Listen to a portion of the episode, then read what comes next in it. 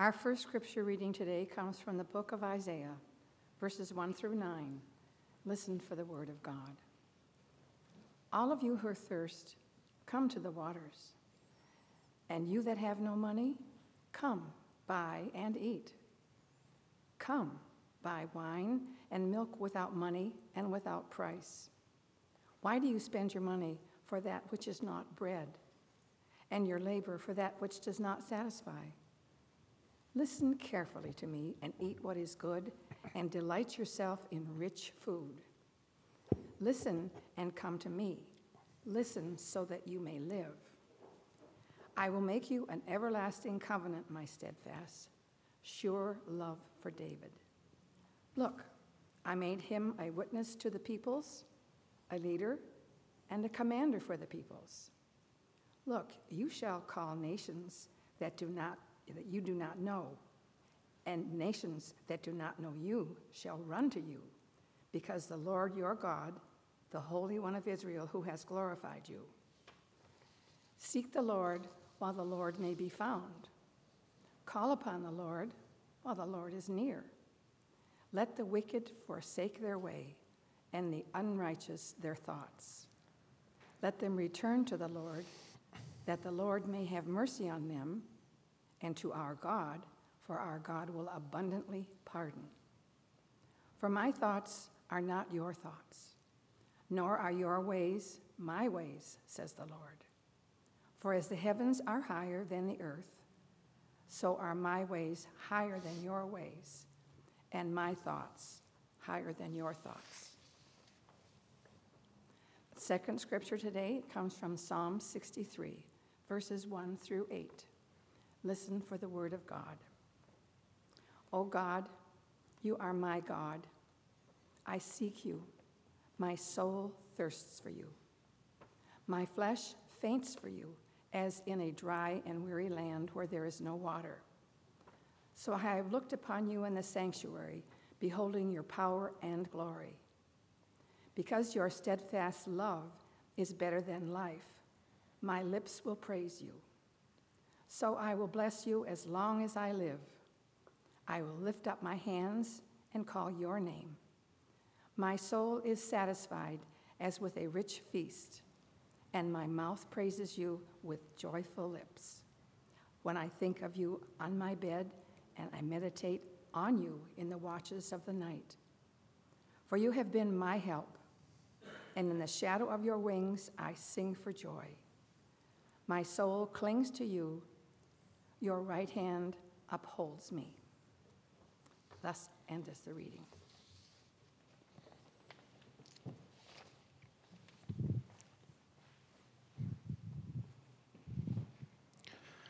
If you take everything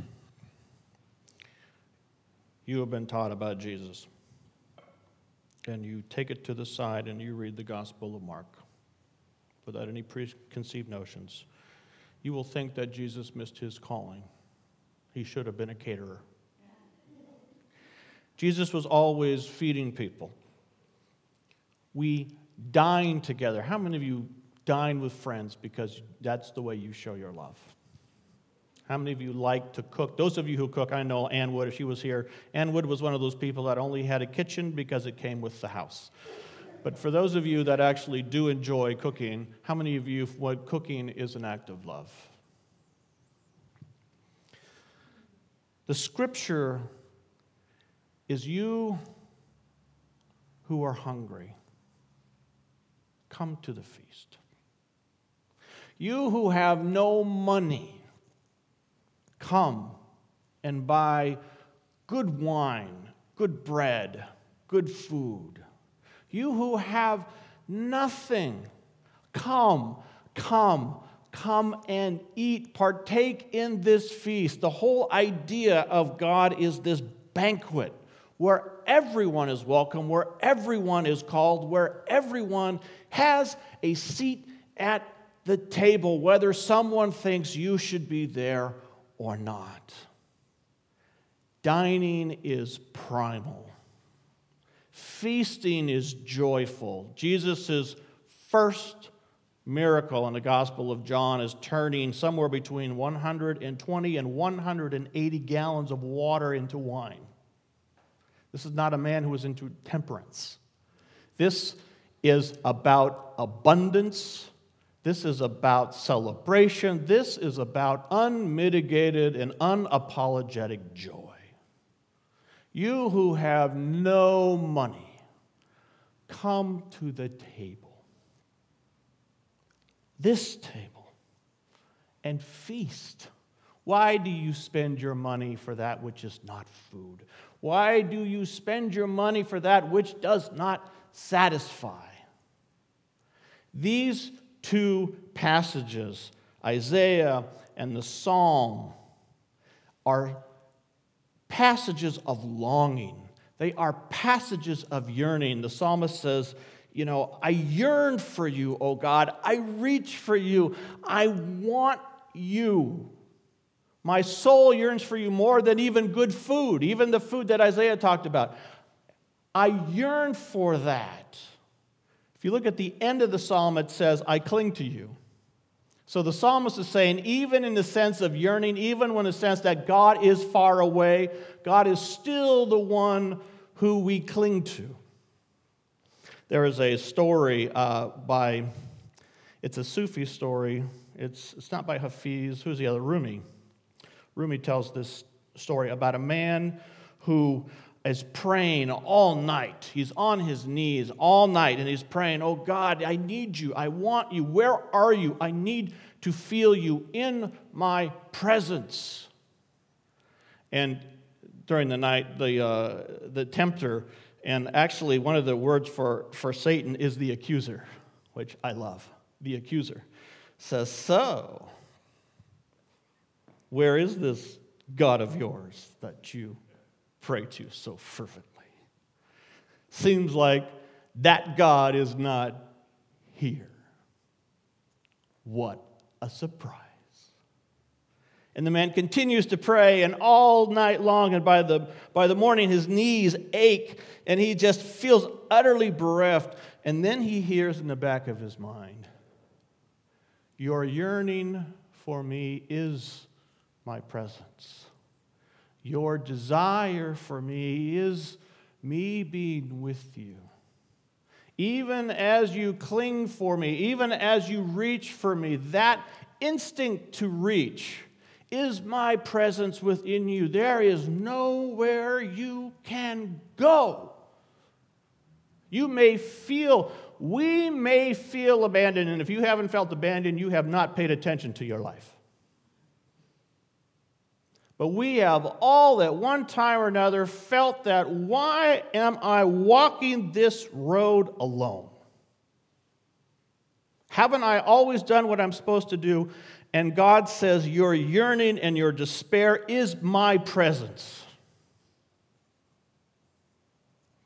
I'm going to talk about Sherman. I have to, I, I hope this is okay. Sherm was one of those people who you would call a non traditional churchgoer. Yeah, you can laugh at that. That's meant to be funny. He did not believe the things that churchgoers are supposed to believe. He believed in the Dodgers, he believed in the power of baseball, he believed in, in the community, but he didn't, you know, the other stuff was like, eh, it's not my thing. Sherm had no church currency, no church money, if you will, when he came here. And yet it was like, you who are without no money, let's talk baseball. Let's talk Dodgers. Let's talk about these things that you're interested. And and the funny thing Mary tells is that even when she would wake up and wonder, I don't know if I want to go to church, because when they got married, she said, I'm a church going woman. I'm going to be going to church. I'd love it if you came too. There were a lot of times when Sherm said, We're going to church, right? This was a place where Sherm tasted the banquet. This was a place that Sherm touch something that he couldn't wrap his head around. He knew the reality of that feast, but he just couldn't get it here. And ultimately, that's okay. The brain is a highly overrated organ. Our brain keeps us sometimes from embracing things that the heart tells us are true. The bard says there are more realities in heaven and earth than are accountable by your philosophies. Shakespeare understood this well. We have grown up with an understanding of God. I did. I grew up with an understanding of God. God was this white old man with a long beard and, and flowing, and he was in the clouds, and there were, there were angels with harps around.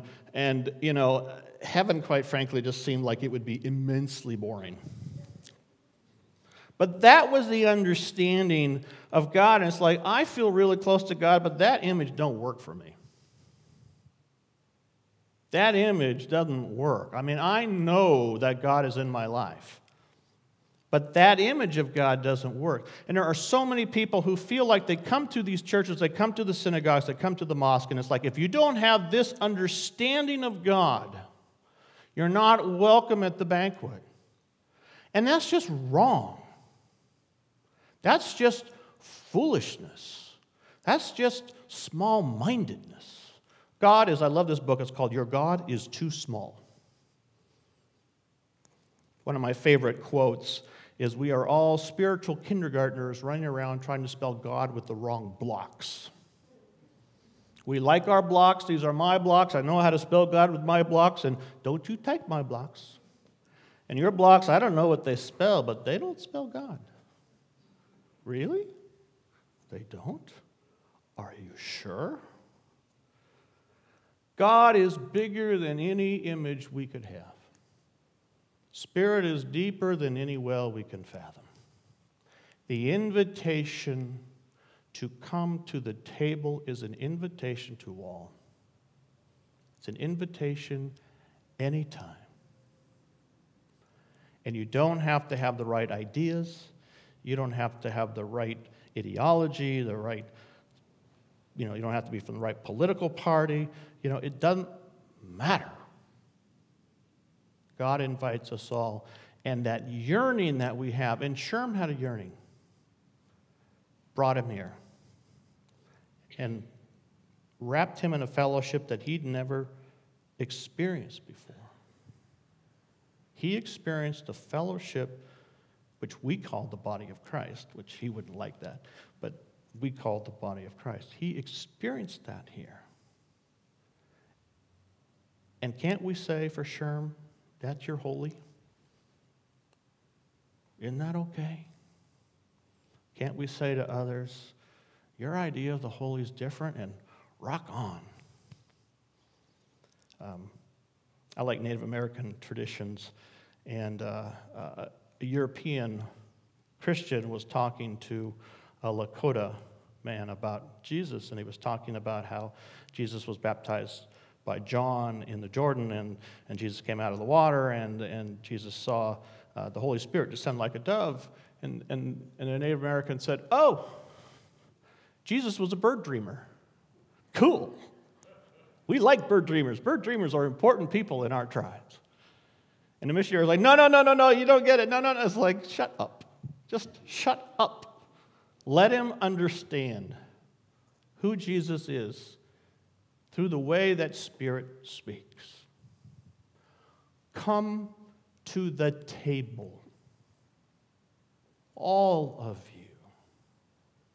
Come without money, come without cost, come with no reservation.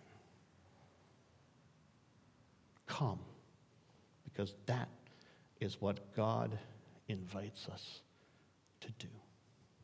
And if we can be that inviting, welcoming, receiving, grace filled place where people can worry more about the Dodgers than they can about other things. And that's okay, then we can remain who we are, the body of Christ, as we wrap each one of us in Christian holy love. Amen.